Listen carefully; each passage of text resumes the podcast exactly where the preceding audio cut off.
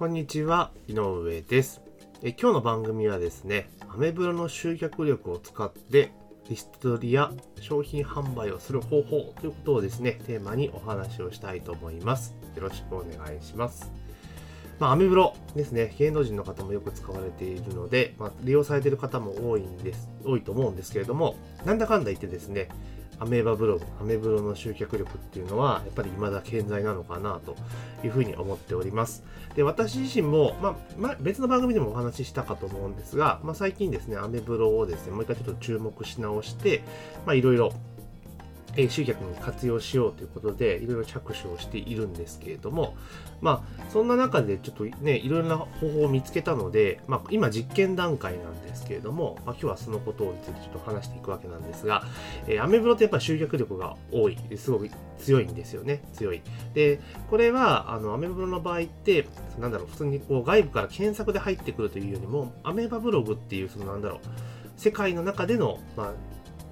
ブログへのアクセスを引っ張ってくるみたいな感じになると思うんですね。だから外部からというよりも、アメブロ圏内の中から、まあ、いかに引っ張ってくるか。そのアメブロ圏内に結構人がいっぱいいるぞっていう形だと思うんですけれども、で、まあ、やっぱり集客力がすごくあるというところ、まあ、それをやっぱ活用しない手はないなというふうに個人的には思っています。ただし、アメブロっていうのは、やっぱりですね、その個人が発信するサービスであってたりするわけですから、基本的に商用利用禁止になっているんですよね。だからそこで商売したらあかんのですわ。なので、なんか目立った商売とかをやっていくと、いきなりですね、バスッと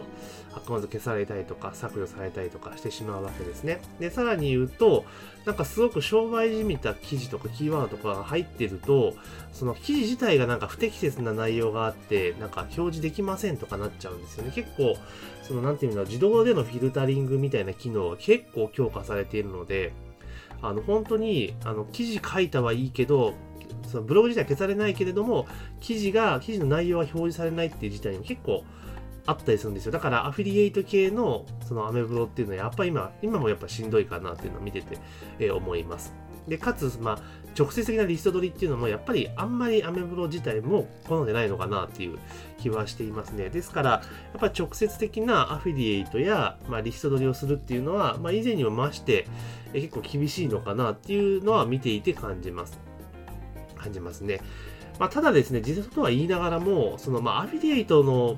アメブロってあんま最近見ないですけれども、やはりその個人起業家の方とか、または事業の方とか、まあ、結構な確率でですね、アメブロ使われてる方いるんですよね。いるんですよ。で、しかもかつ、まあ、自分のサービスとかもご紹介されている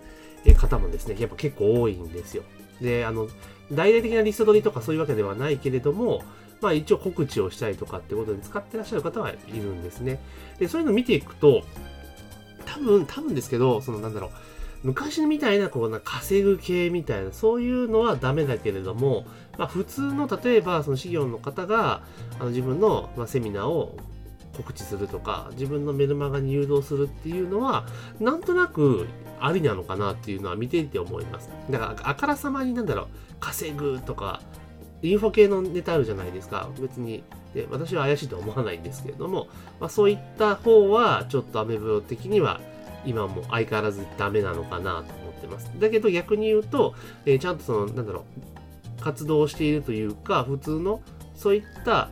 インフォで稼ぐっていうのじゃない場合は、なんとなく全然アメブロもまだまだ使えそうな雰囲気を私は感じ取ったわけですよね。なので、まあ、今、事業の方の集客とかっていうお手伝いをしていく中で、まあ、アメブロっていうのは、やっぱり外せないなと思っているんですね。だから、まあ、自分自身も今、アメブロをちょっと試しているっていうところはあるんですけれども、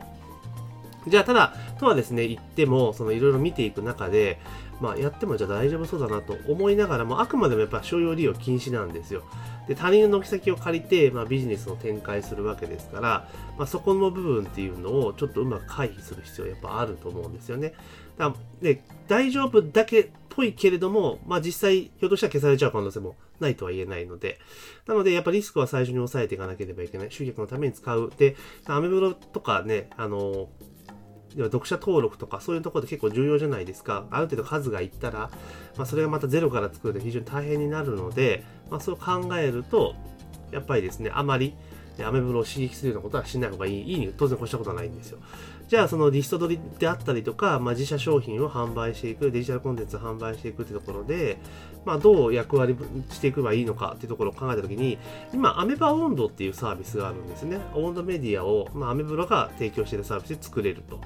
要はあのです、ね、ちゃんとしたサイトを作れるんですね。そういった機能があるんです。で、しかもそれ2つ連携させることがいいんですね。アメ要はアメーバブログのアカウント、アメブロのアカウントを持ってれば、そのアメバオウンドも、まあ、すぐに連携させて作ることができるっていうのがあるんですね。で、それを考えたときに、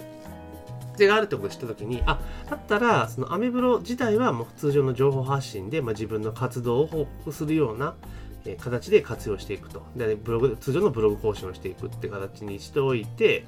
まあ当然ちょっと稼ぐ系のキーワードは気をつけなければいけないと思うんですが、まあやっていくと。で、その中で例えばメルマガを募集するぞとか、いろんな企画を募集するぞっていうことも当然出てくると思うんで、でそういう関連するものに関しては、例えばリスト取りの場合の LP っぽいものはアメバオンドで作ってしまう。あの、記事も作れるし、ブログみたいにも当然作れるし、普通にホームページサイトのようにも使えるので、まあ、そこで使うと。だから要は、あと商品とか紹介するときは、そちらの方に詳細を書く。だ要は、アメブロ自体には、まあ、簡単な紹介文と、そのアメバブロ、アメバオウンドへのリンクを貼っておくだけにして、実際のその商品とかサービスとかメルマガの紹介みたいなのはアメバオウンド内でやるって形にすると、まあいいのかなというふうに見ていって思います。で、同様のサービスなので、要はサイバーエージェントの中の多分サービスになるじゃないですか。なので、えっと、アメバブログ、サイバーエージェント自体も多分嫌がらないと思うんですよね。自社内のサービス内で収まってくれているから。まあ当然ね、その先に行くと、外に出しちゃうことになるんですけれども、まあ少なくともアメバオンダー商用利用可能ですから、OK ですから、まあそちらに飛ばして、まあ要はサイバーの意図する使い方をするってことができると思うんですよね。だからアメーバブログでは普通に更新をしといて、まあ、商売は基本的にアメバオンドでやるというのはいいのかなと思っています。で、実際そのように、え使い分けされている起業家の方も実はいらっしゃるんですよね。あ、やっぱそういう風に分けるんだ。でその方がいいんだ。だから、アメーバブログ自体は情報発信。で、オンドに関しては、まあ自社の、要は紹介と、あとはそのセールスとかそういうところですよね。サービスを提供してメルマガリスト取りをしたりとか、そういうところに使うっていうのが、まあいいのかなと。まあ理想は毎日ブログを更新しつつ、まあ定期的にその骨太の記事をアメバオンドの中に入れていく。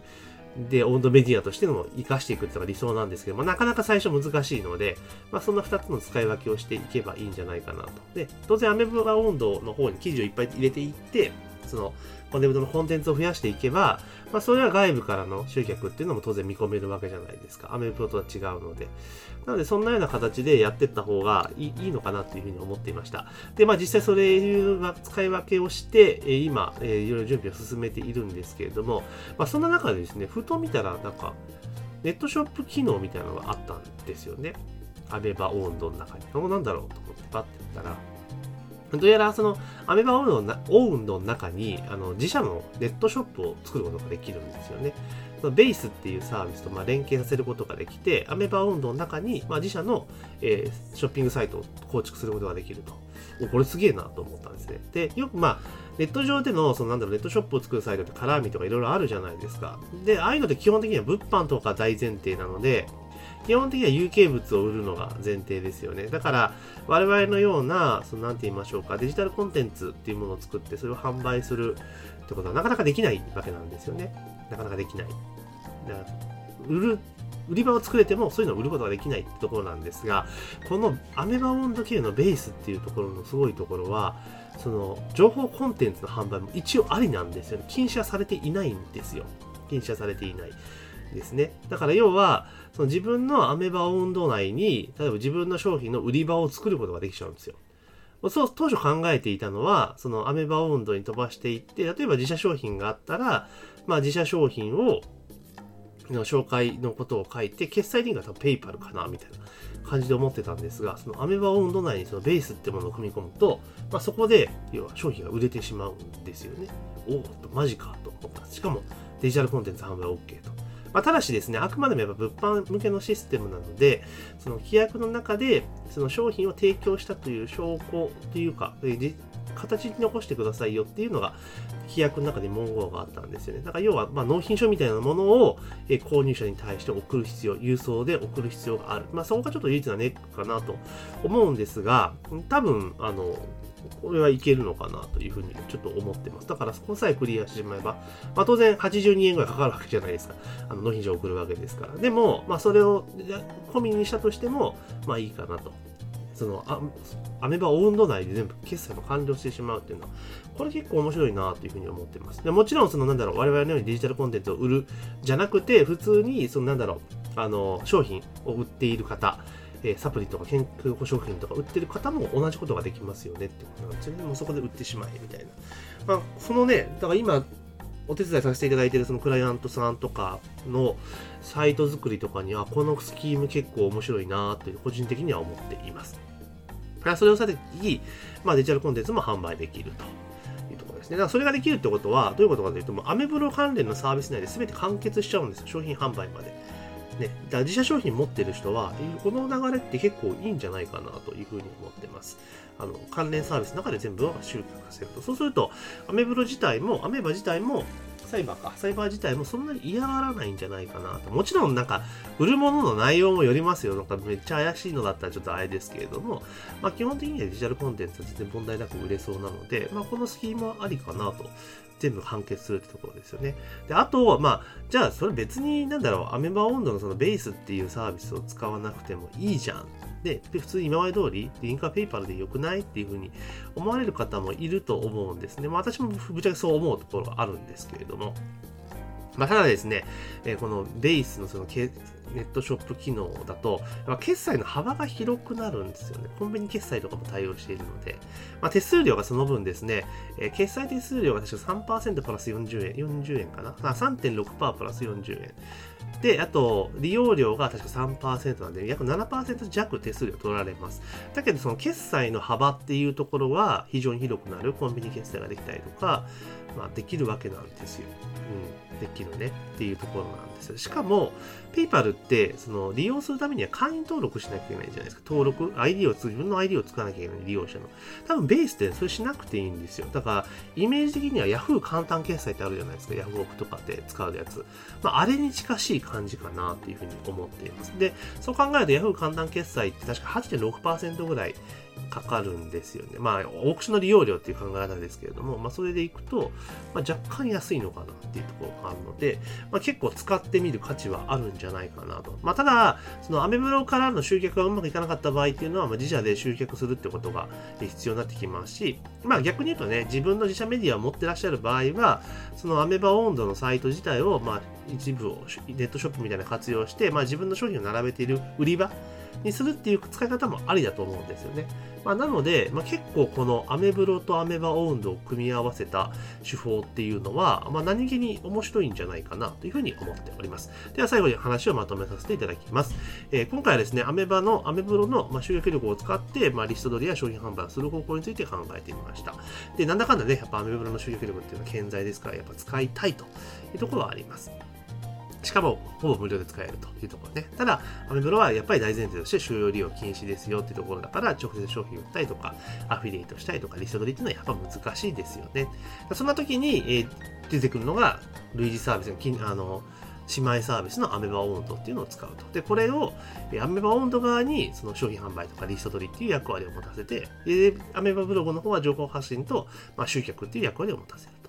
で、これになんとですね、そのアメバオウンド自体は、まあ、所要利用可能なので、そういう組み分け方ができるんですけれども、なんとネットショップ機能があって決済までやれると。で、そのネットショップ機能はデジタルコンテンツも販売できるぞっていうところがあるので、まあ、この2つを組み合わせて、あの自分の売り場っていうのを作っていったら結構面白いんじゃないかなというふうに思ったというお話を今回はさせていただきました。まあ実際ですね、この方法で、いろいろちょっと試してみようというふうに思ってますので、まあこれがうまくいったらまたね、あ、こうやったらうまくいきましたよっていうお話ができると思いますし、まあそれをね、こういうふうにやりましたよってコンテンツ化できれば、また皆さんもね、同じようにできると思います。ただ、何も言わなくなったら、あ、うまくいかなかったんだなと思って、まあ察していただければというふうに思っております。というわけで、えー、本日は、えー、アメーバプロの集客力を使ってリスト取りや商品を販売する方法についてお話をさせていただきました。で、まあこのようなネタはですね、毎日メールマガジンで配信しておりますので、えー、より早く、えー、ですね、情報を知りたいっていう場合はですね、まあ、メールマガの方にご登録をいただければというふうに思っております。というわけで本日の番組は以上になります。ありがとうございます。